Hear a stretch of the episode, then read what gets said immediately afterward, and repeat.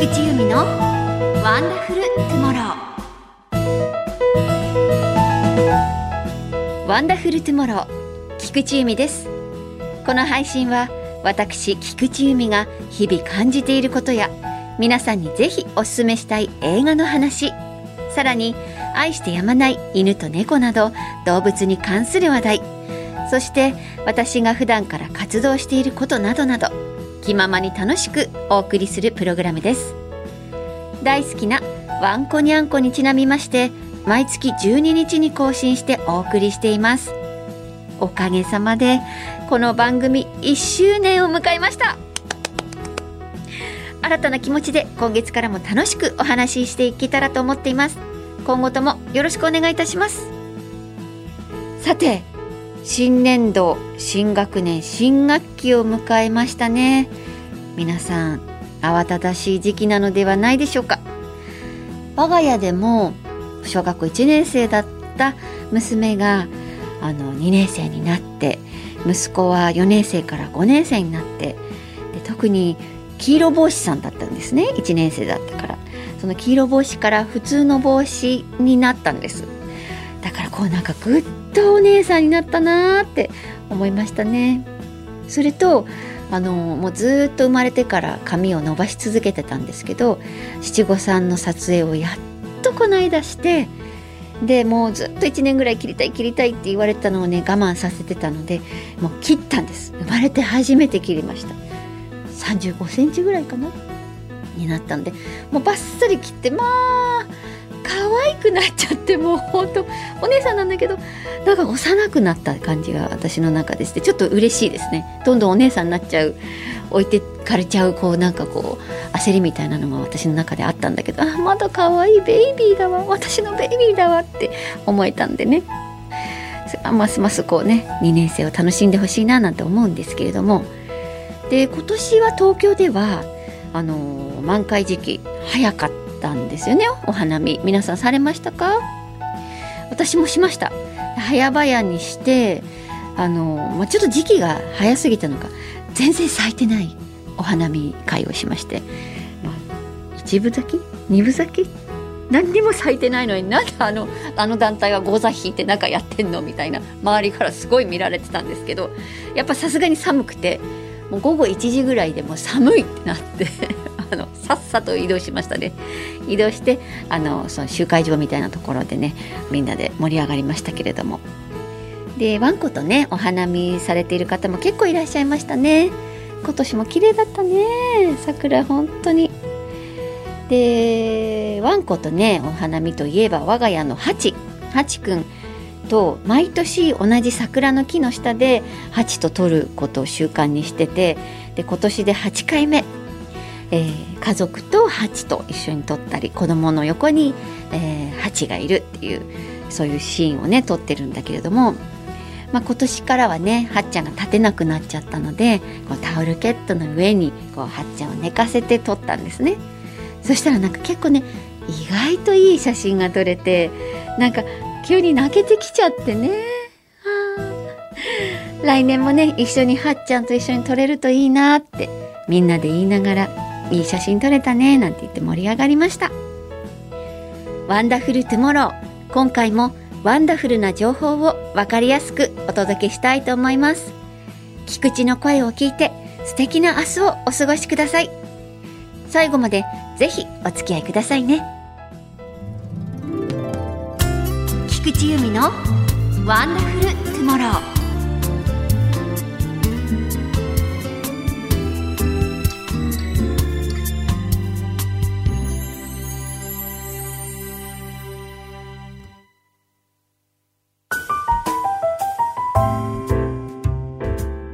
菊地由美のシネマワンダフル。私が独自の観点から名作に光を当てストーリーや見どころについてご紹介するコーナーです。前回ちょうど第95回アメリカアカデミー賞授賞式前日にこの番組配信されたんですが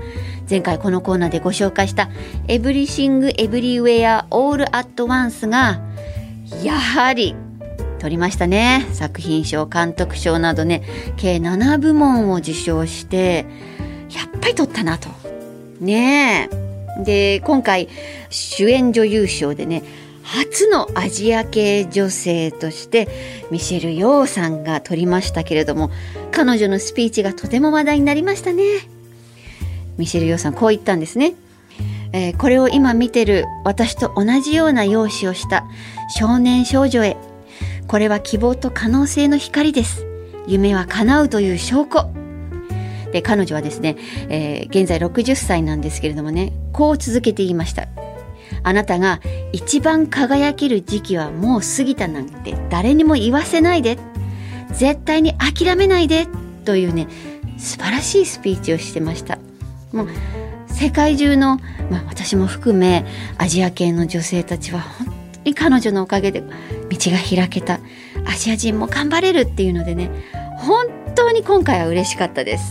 おめでとうミチェルヨーさん。ということでホラーをセレクトしているこのコーナーですが今回も前回同様ジャンルでくくれないカオスなネトフリ作品をセレクトしました。今日ご紹介する作品はこちら。Don't Look Up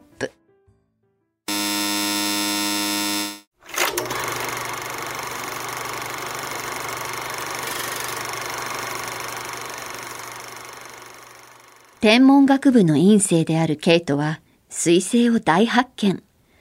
彼女のアドバイザーでもある天文学者ランドール・ミンディ博士たちと共に彗星にはケイトの名前を付けようと大喜び。すぐに彗星の軌道を計算し地球との距離を測ろうと意気揚々だったが突然ミンディ博士が計算する手を止めてしまう。今日はここまで。今夜は無理だ。と言い、みんなを返し、ケイトだけ残るように言う。そして、急いで NASA の水星防衛調整局局長、オグルソープ博士に電話。水星が6ヶ月と14日後に地球に衝突する。と話す。オグルソープはすぐに事の重大さを理解し、二人をホワイトハウスに呼び、大統領に面会できるよう手配する。タイトル Don't Look Up ここからが悪夢の始まりだった。大統領は待てど暮らせど二人の前に現れない。しまいには、今夜は無理だと追い返されてしまう。翌朝、ようやく大統領に半年後、人類を含む地球上の生物が全て絶滅する。と訴えるも、中間選挙と支持率を気にした大統領は、シットタイトアセス、静観し精査すると、全く取り合ってくれない。憤った二人はすぐにメディアに駆け込む。人気テレビショーに出演して広く国民に危機を訴えようとした。ところが、事態は彼らの全く意図しない方向に向いていき、ケイトとミンディ博士、二人の運命も大きく変わっていく。政治、メディア、SNS、それぞれの動きから世論は真っ二つ。Don't look up! 空を見上げるな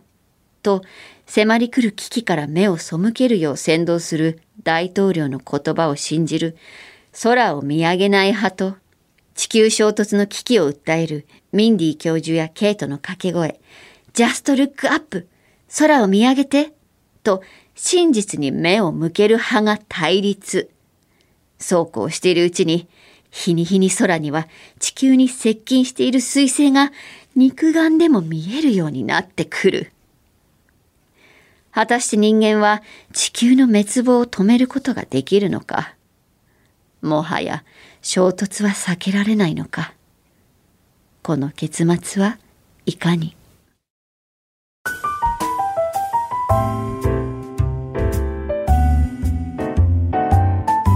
では私菊池由美がおすすめするワンダフルポイント。2021年にネットフリックスで配信されたこの映画なんですけどキャッチコピーは「Based on Truly Possible Events. これは本当に起こる可能性のある出来事に基づいた物語。ということですね。で日本版では実話に基づくかもしれない物語というキャッチコピーがつきました。作中に登場する巨大彗星は気候変動という現実の危機になぞられています。あらすじに出てきた陰性ケイトをジェニファー・ローレンスミンディ博士をレオナルド・ディカプリオ大統領をメリル・ストリープが演じていますがあのー、レオ様はですね若い頃から環境問題に大きな関心を持っていましたね。彼が気候変動の緩和や生物多様性の保全を目的とした財団を立ち上げたのは「タイタニック」が公開された翌年の1998年でした。しかしメディアは彼のゴシップ話ばっかりを取り上げ環境問題について熱心に発言や行動をしても全く取り上げてもらえず今回かなりミンディ博士のキャラと被ります。そしてこうキャストだけを見ると豪華でありがちなハリウッド映画と思ってしまう方もいらっしゃると思うんですけど身近に迫る環境破壊問題をブラックコメディに仕上げたアダム・マッケイ監督の手腕は見事。もうリアルなパニック映画とでも言うんでしょうか。展開も結末もまさに実話に基づくかもしれない物語になってますね。今こそ作中で言われる通り我々が真実に目を向け科学者の言葉に耳を傾け行動を起こすべき時なのかもしれませんね。このね映画のラストこんなラストかつてあった？っていうようなラストなんですね。なのでちょっとね気になる方はぜひぜひご覧いただきたいと思います。シネマワンダフル今日はドントルックアップをご紹介しました。次回もお楽しみに。菊地由美のワンダフルトゥモロー。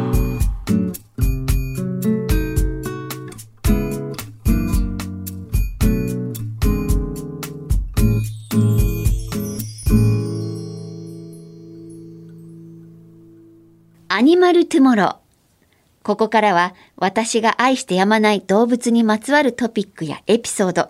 そしてお聞きいただいている皆さんに知ってほしい動物たちと共に生きていくことなどをお話ししてまいります。日本放送で平日月曜から木曜日に放送されているナイツ・ザ・ラジオショーの木曜日レギュラーとしてザ・動物ショーというコーナーを担当しています。こちらもぜひお聞きください。さて、アニマルトゥモロ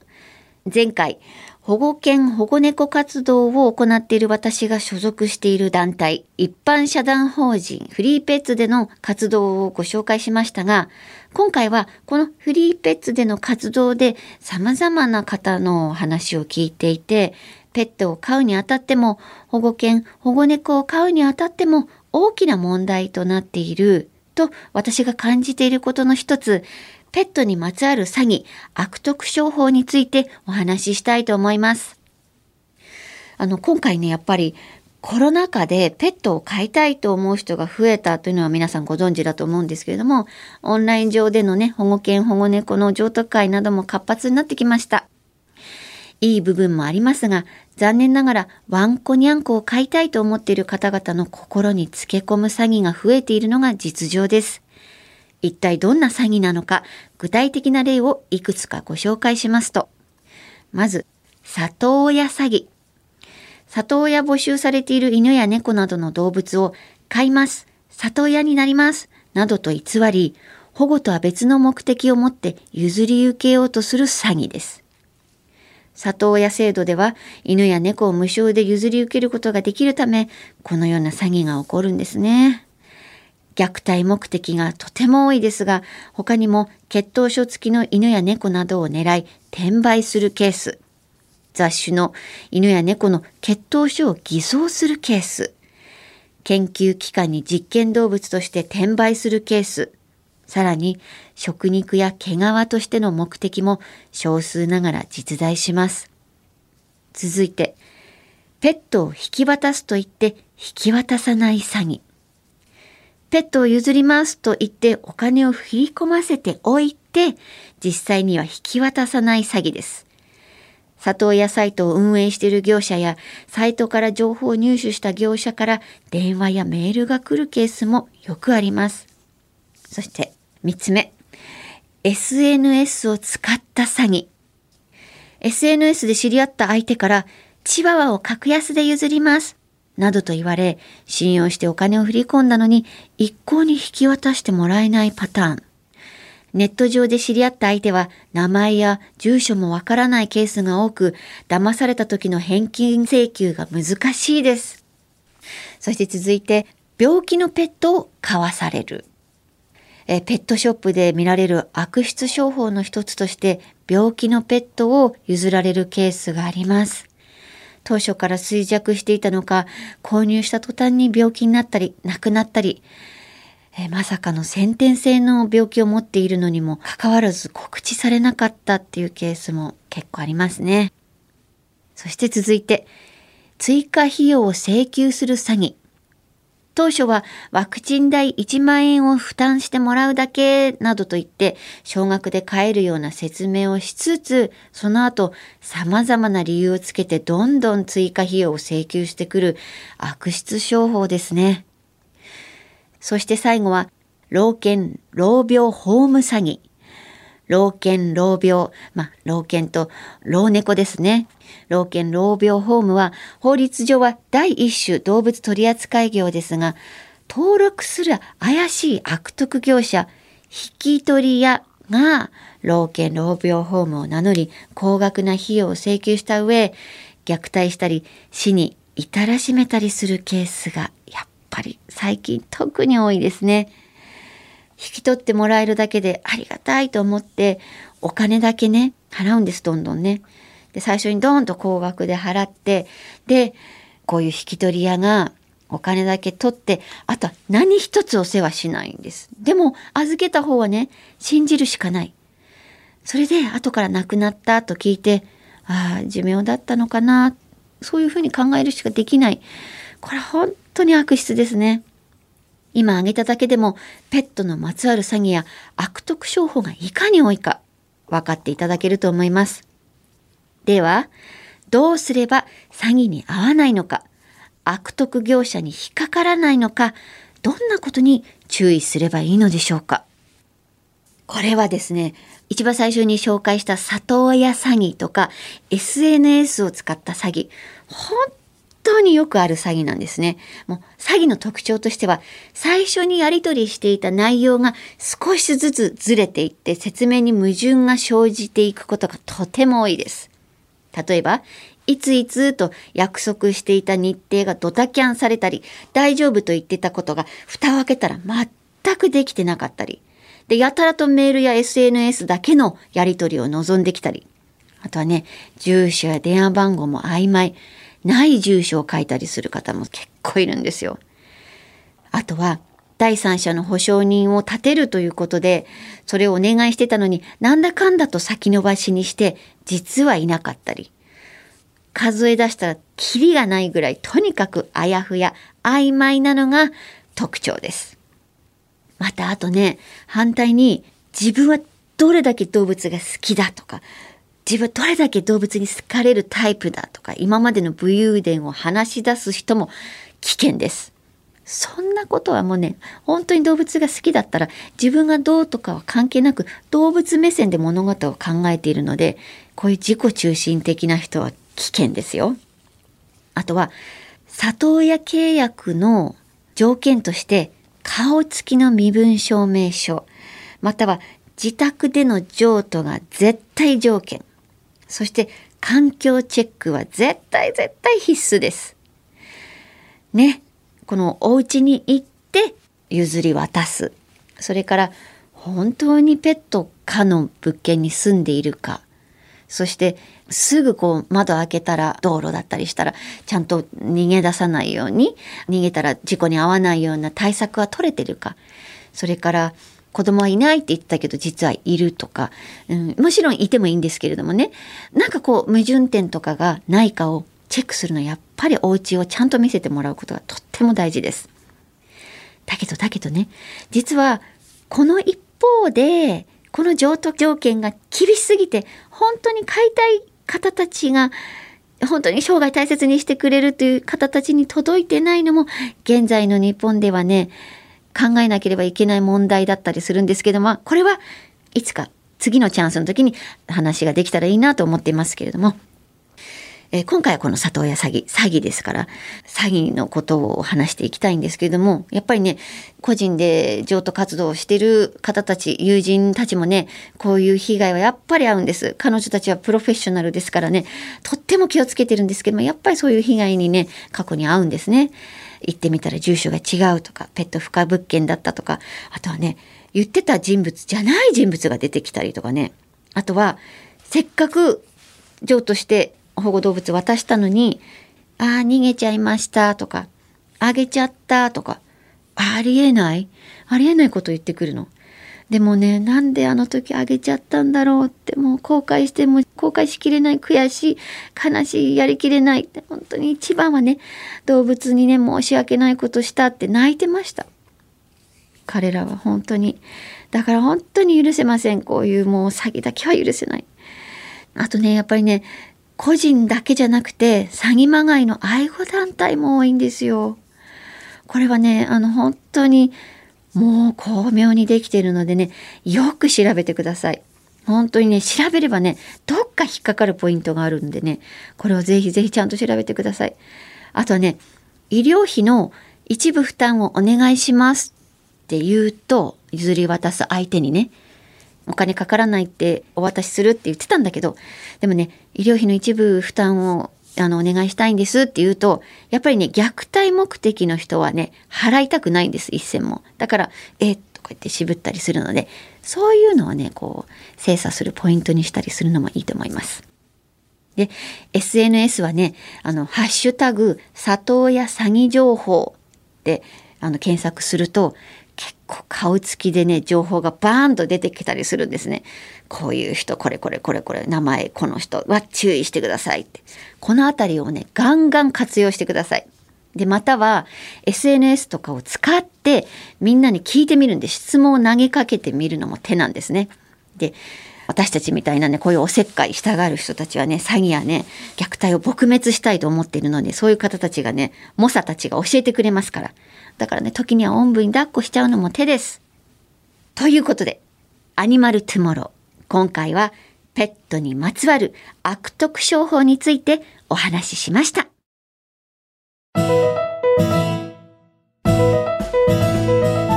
菊地由美がお送りしていますワンダフルトゥモローそろそろお別れのお時間です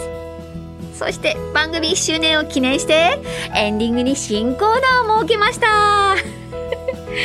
題して菊池のちょっと聞いて。聞いて。聞いて。最近ね私の日常に起こった些細な出来事とか心の声をリスナーの皆さんに聞いていただきたいというこうラストの小話コーナーです。今回のタイトルは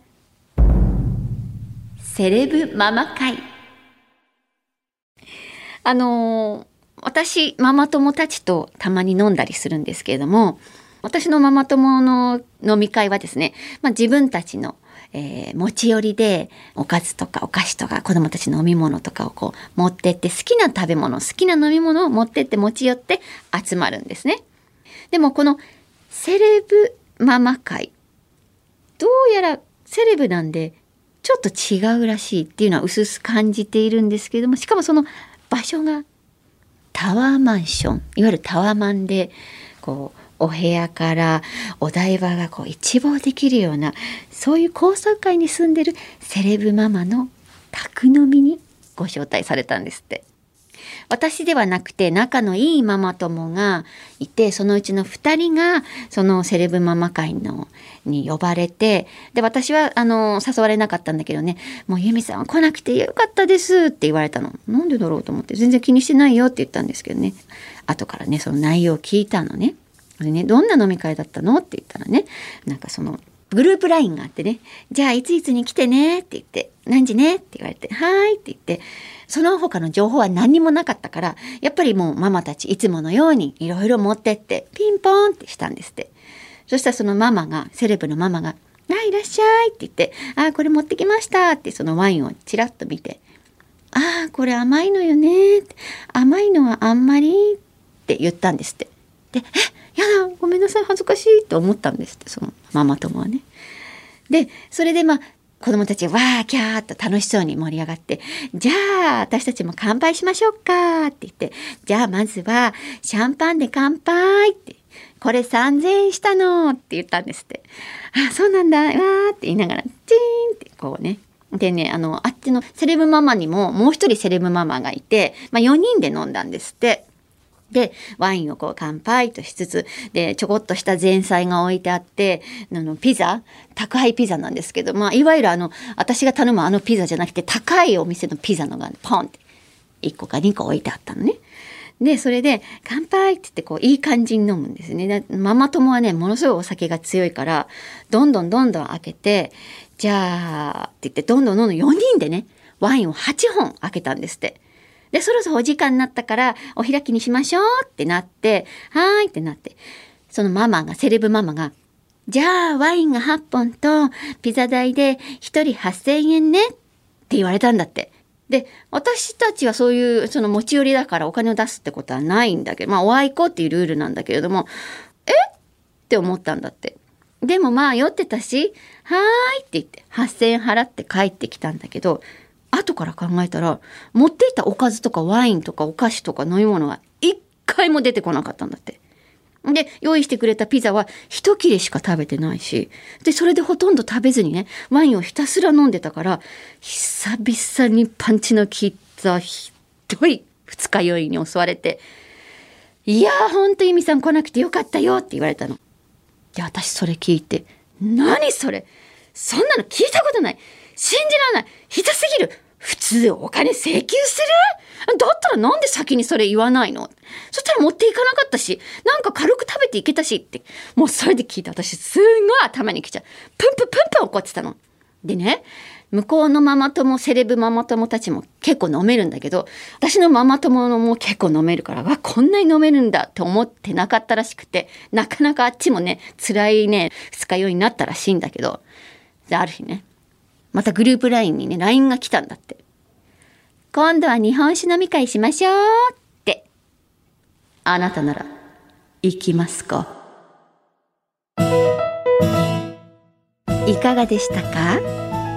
次回もまた菊池の日常に起こったちょっと面白い話をお届けしますので私のここだけで話せる心の声を皆さんぜひちょっと聞いてやってくださいさて次回の配信ですが大好きなワンコニャンコにちなみまして毎月12日に更新しております。次回は5月12日の金曜日のお昼にお会いしましょう。ここまでのお相手は菊地由美でした。では皆さんご一緒に。ワンダフルトゥモロー